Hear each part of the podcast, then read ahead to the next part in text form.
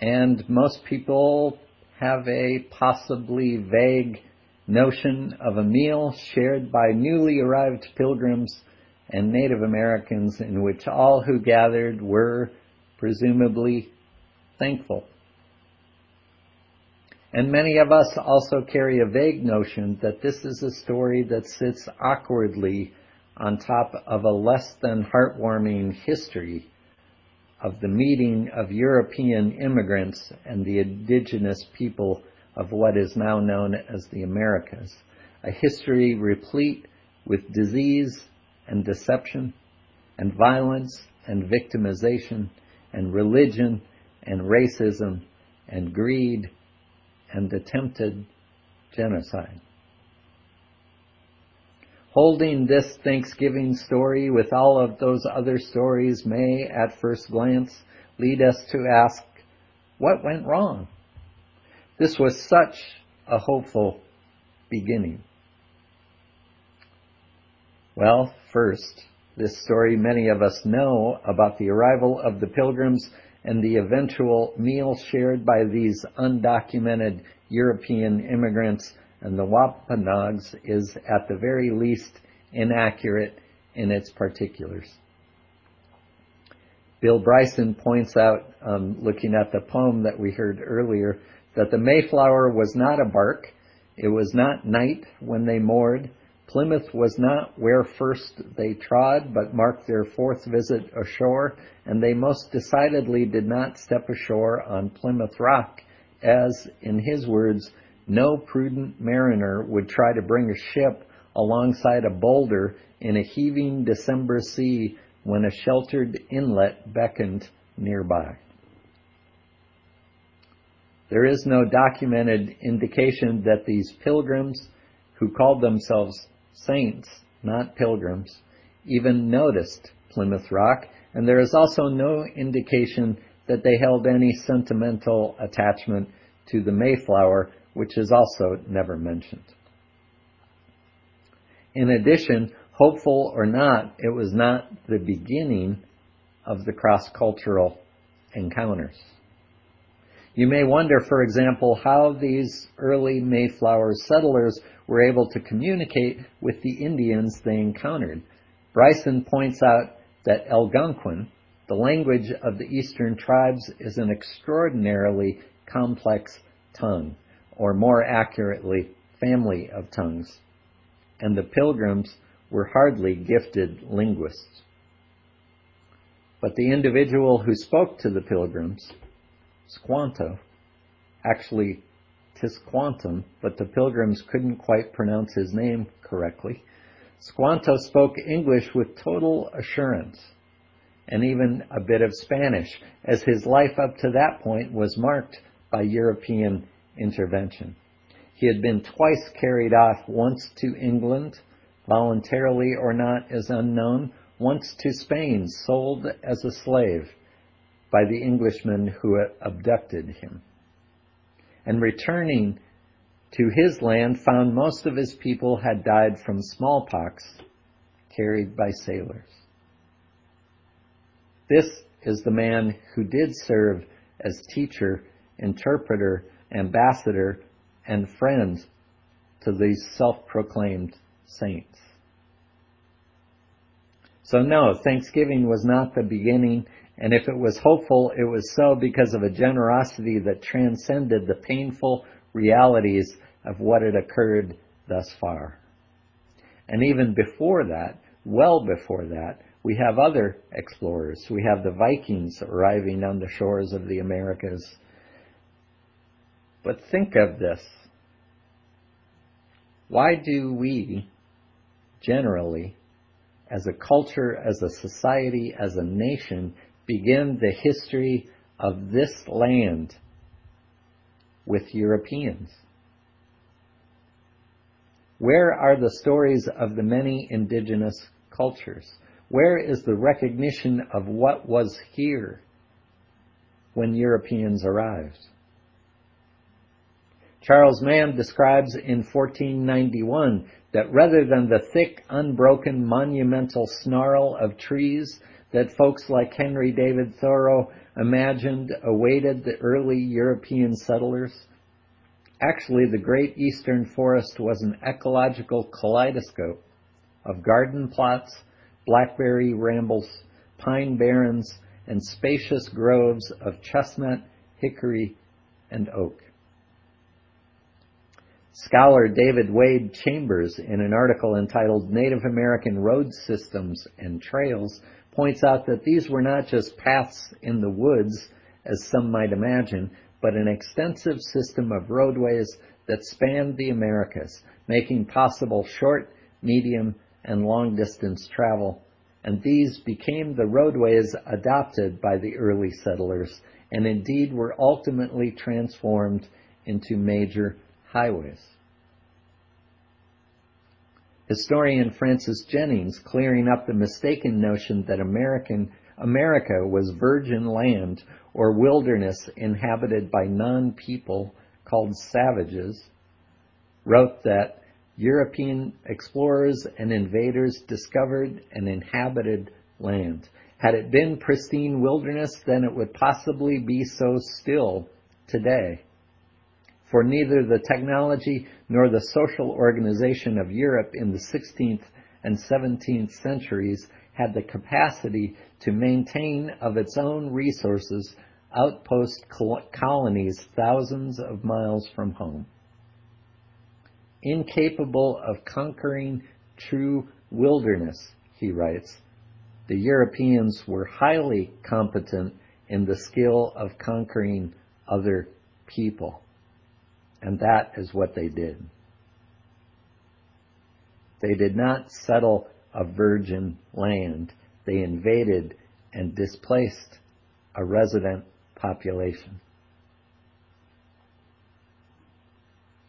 Dunbar Ortiz and Helio Whitaker point out in An Indigenous Peoples History of the United States that North America in 1492 and certainly I might add, in 1620 was not a virgin wilderness, but a network of indigenous nations.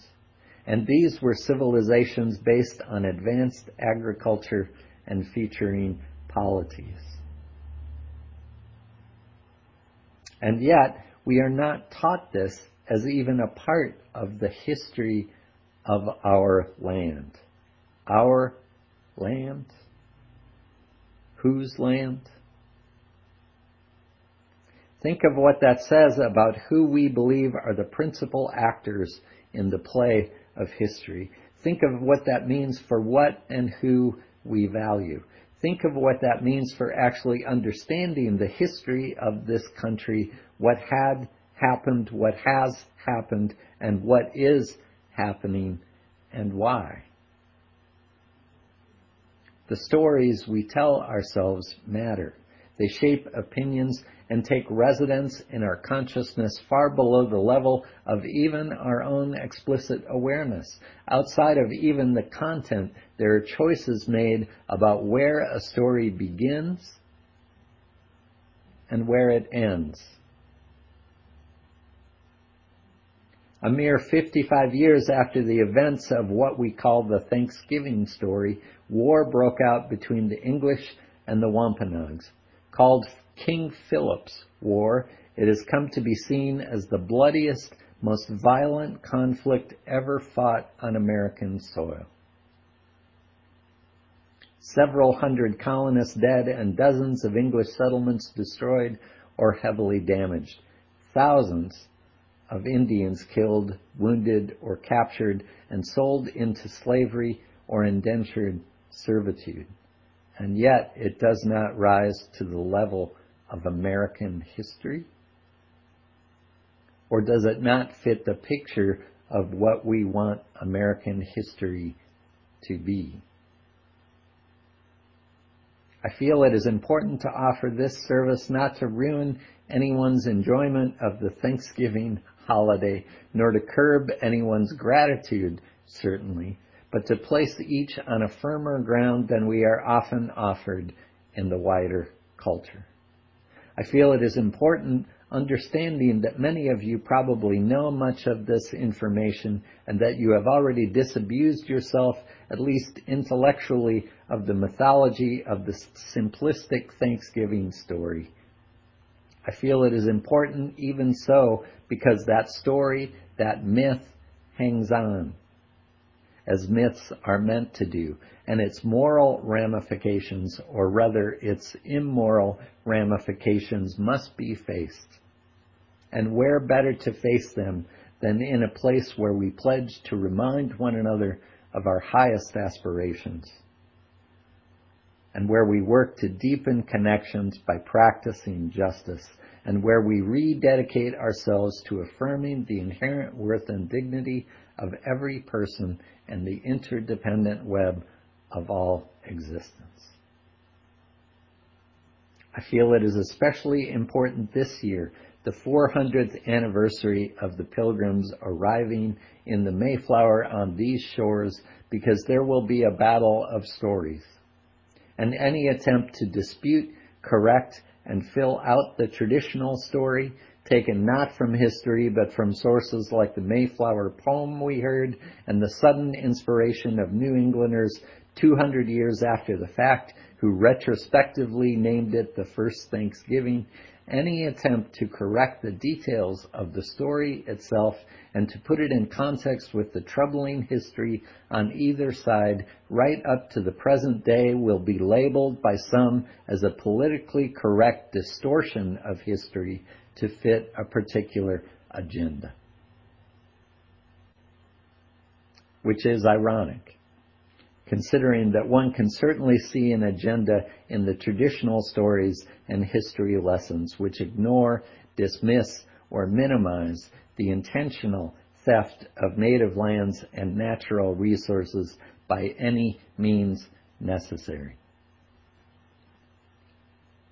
I feel it is important because as Unitarian Universalists, we trace our religious roots to those early settlers and to their notions of Christian exceptionalism and white supremacy and to a belief that they had been led by God to claim this promised land so that anything or anyone who stood in their way was by definition outside of the will of God.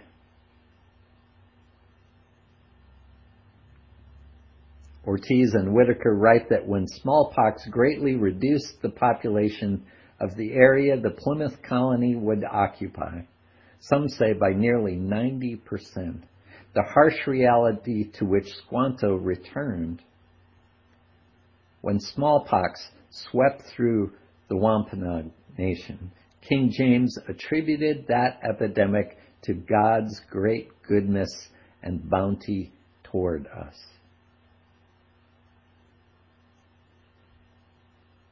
Puritan William Bradford wrote of a particularly brutal and relentless attack on the Pequots. Those that scaped the fire were slain with the sword, some hewed to pieces, other others run through with their rapiers, so as they were quickly dispatched, and very few escaped. It was a fearful sight to see them thus frying in the fire, and the streams of blood quenching the same, and horrible was the stink and scent thereof, but the victory seemed a sweet sacrifice, and they gave the prayers thereof to God, who had wrought so wonderfully for them, thus to enclose their enemies in their hands, and give them so speedy a victory over so proud and insulting an enemy. They gave the prayers thereof to God. They gave thanks for the deadly epidemic that swept through the Wampanoags. Think of that from our perspective in the midst of this pandemic. They gave thanks too for the terribly brutal massacre of the Pequots. Thanksgiving. Why do we need, why do I need to tell this story? These stories, these terribly uncomfortable stories. because this. This is from an organization known as the Plymouth Plantation, celebrating the 400th anniversary of the pilgrims arriving on these shores. Their website says, the Plymouth colonists, native peoples of the region, mariners and traders who met along New England's shores of change created a new society, sometimes in conflict, sometimes in collaboration. Now, I know they are not trying to write a comprehensive history on their website, but this is precisely the way we are urged to lightly skip over the actual history of our country, sometimes in collaboration, sometimes in conflict, does not quite cover it. Because this sense of entitlement still exists, and it is still wrapped in religious justification and white supremacy and nationalist exceptionalism. Back in 2014, Fox News commentator at the time, Bill O'Reilly, echoed a widespread sentiment telling undocumented immigrant and Pulitzer Prize winning journalist Jose Antonio Vargas in an interview that he didn't deserve to be here. Listening to Vargas explain how a proposed executive order at the time would allow him to visit his mother for the first time since he was 12 years old without fearing that he would never be allowed back into this country, O'Reilly said, It is a compassionate move, but it may not be a just move because you and the other people here illegally don't deserve to be here. Now, I don't mean to oversimplify the real complexity of comprehensive and compassionate immigration reform, but listen to that single word, deserve. I've heard people, good people, compassionate people, say that very thing about undocumented immigrants. They don't deserve to be here. And what struck me was the underlying implication that they and I do deserve to be here. How did I come to deserve that, I wonder? Other than the accident of birth, how did Bill O'Reilly come to deserve that? How far do we wish to take this question of deserving, that self-satisfied conviction about what we deserve has come wrapped in talk of God's will and promised lands and manifest destiny, and we built this, even if we self-evidently did not build this, even if it was slave labor that built it, even if it was built on the bodies of indigenous people, that self-satisfied conviction. Are we who claim this as our home, are we so certain of what we deserve? This is my home, yes, but can I ignore the history of the land on which I stand when I make pronouncements about who does and doesn't belong? Can I afford to ignore that the campaign to wipe out native populations in this state of California was so systematically brutal and grimly successful that it is described by many scholars as genocide. When I confidently affirm what is just for others, am I also asking for justice for myself, my community, my people? I have to listen. I must listen to other stories. I must hear the harm that was done and be willing to work toward healing. I'm not suggesting we live in ongoing self-recrimination. That does nobody any good. But I am suggesting that remaining aware of our tentative claim on this land or any land should make us ever more grateful to call this home, ever more respectful of the indigenous peoples, and ever more compassionate to the stranger, the outsider, the excluded. This is my home, yes, the country where my heart is, but mine is not the only heart. It holds my story, but my story is not the only story. And the stories we tell ourselves matter. The stories we are humble enough to hear. The stories that tell truths from a perspective we have not considered. The stories that tell the truth. And when I listen, I begin to understand my place in the family of things. I find a humility that allows gratitude rather than entitlement. I worry less about what people deserve and think more about what people need and how we can thrive together. I am not here because I deserve to be. And yet, here I am. Here you are. Here we are. What will we do with this holy, undeserved beauty? How will we respond to this unimaginable gift? What stories will we tell ourselves and one another about our history?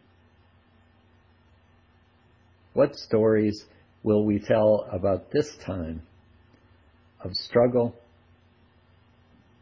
and change and possibility?